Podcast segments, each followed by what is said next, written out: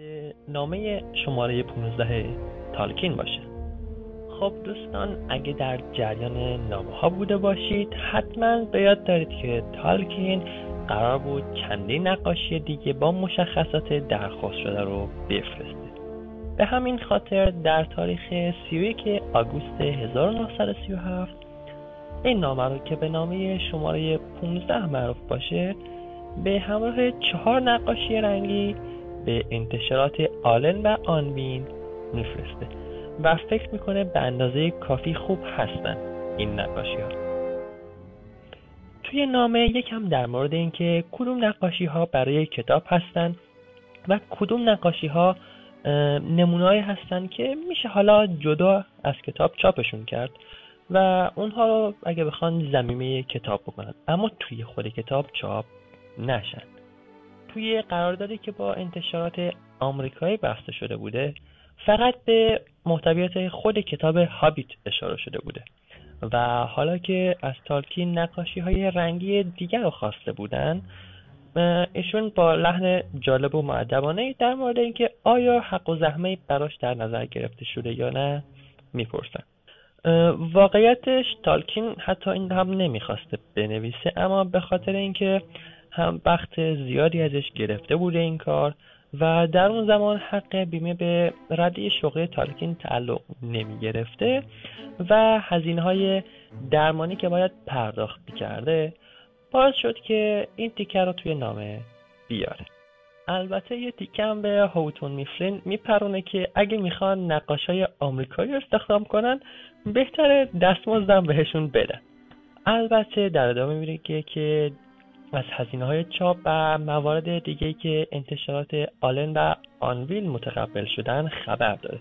و اگه اونها چیزی مثل نقاشی های جدید یا طراحی های دوباره رو بخوان با کمال میل انجام میده.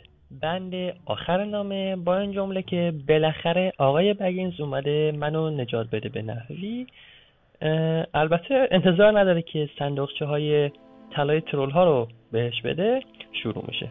و در ادامه از توصیه نامه هایی که برای کتاب شده یه چیزی مثل بعضی توصیه نامه هست که توی بعضی از کتاب ها می‌بینیم اولشون زده از اونها براش اومده و مایه خوشحالیشه که اونهایی که این توصیه رو کردن آدم های شناخته شده ای در اون زمان بودن.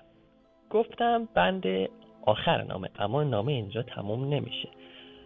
تالکین خیلی طرفدار پینوشته واسه همین یه پینوشت تقریبا طولانی در مورد اشکالات یا پیشنهاداتی که در مورد متونی که درون جلد کتاب هابیت نوشته شده بوده از طرف انتشارات آمریکایی ذکر می‌کنه. مثل همین چیزی که ما توی کتاب های نشر روزنه داریم که عکس تالکین به همراه یه زندگی نامه کوتاه و توی طرف دیگرش معرفی نامه کتابه. همونطوری. تقریبا البته. حالا چی توی اون بخشا نوشته شده بود؟ بذارید ترجمه که ازش هست رو براتون بخونم. البته خودم ترجمهش کردم.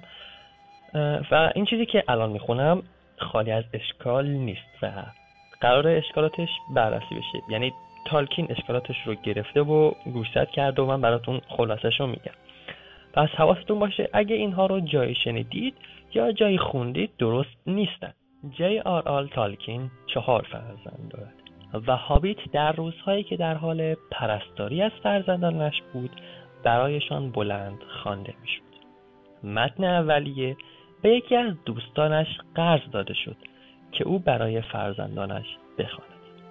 تولد هابیت ما را بسیار به یاد تولد کتاب آلیس در سرزمین میانه ببخشید آلیس در سرزمین عجایب میاندازد.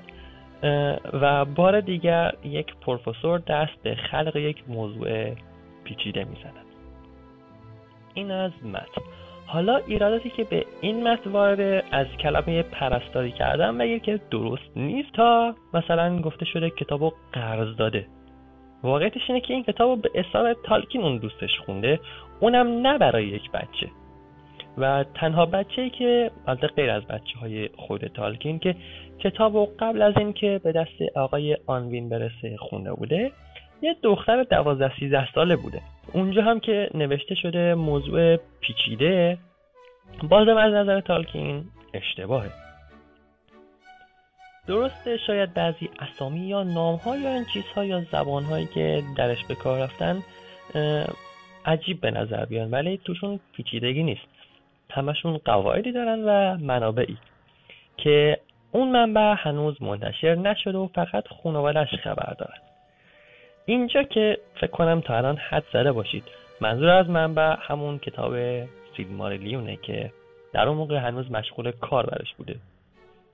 توی یکی از نامه هم البته گفتم داستان اولیه هابیت خیلی با وقایع اولیه سیلماریلیون پیوند خورده بوده. و از لحاظ زمانی خیلی به هم نزدیک بودن که بعد نظر تالکین عوض میشه و خب دیگه اون موقع همش رو توضیح دادم. به عنوان آخرین ایرادم اونجایی که گفته شده یک پروفسور دست به خلق می‌زنه البته اصلش نوشته شده پروفسور ات پلی یه جورایی توی ذوق می‌زنه و مثل یکی از داستانهای بچگان است که توی نامه چندین تاشون رو توضیح داده تالکین. این هم از یه خلاصه و پر بررسی نامه شماره 15 تالکین منتظر نامه شماره بعدی باشید. نامه بعدی برخلاف چیزایی که تا الان خوندم یه نامه شخصیه.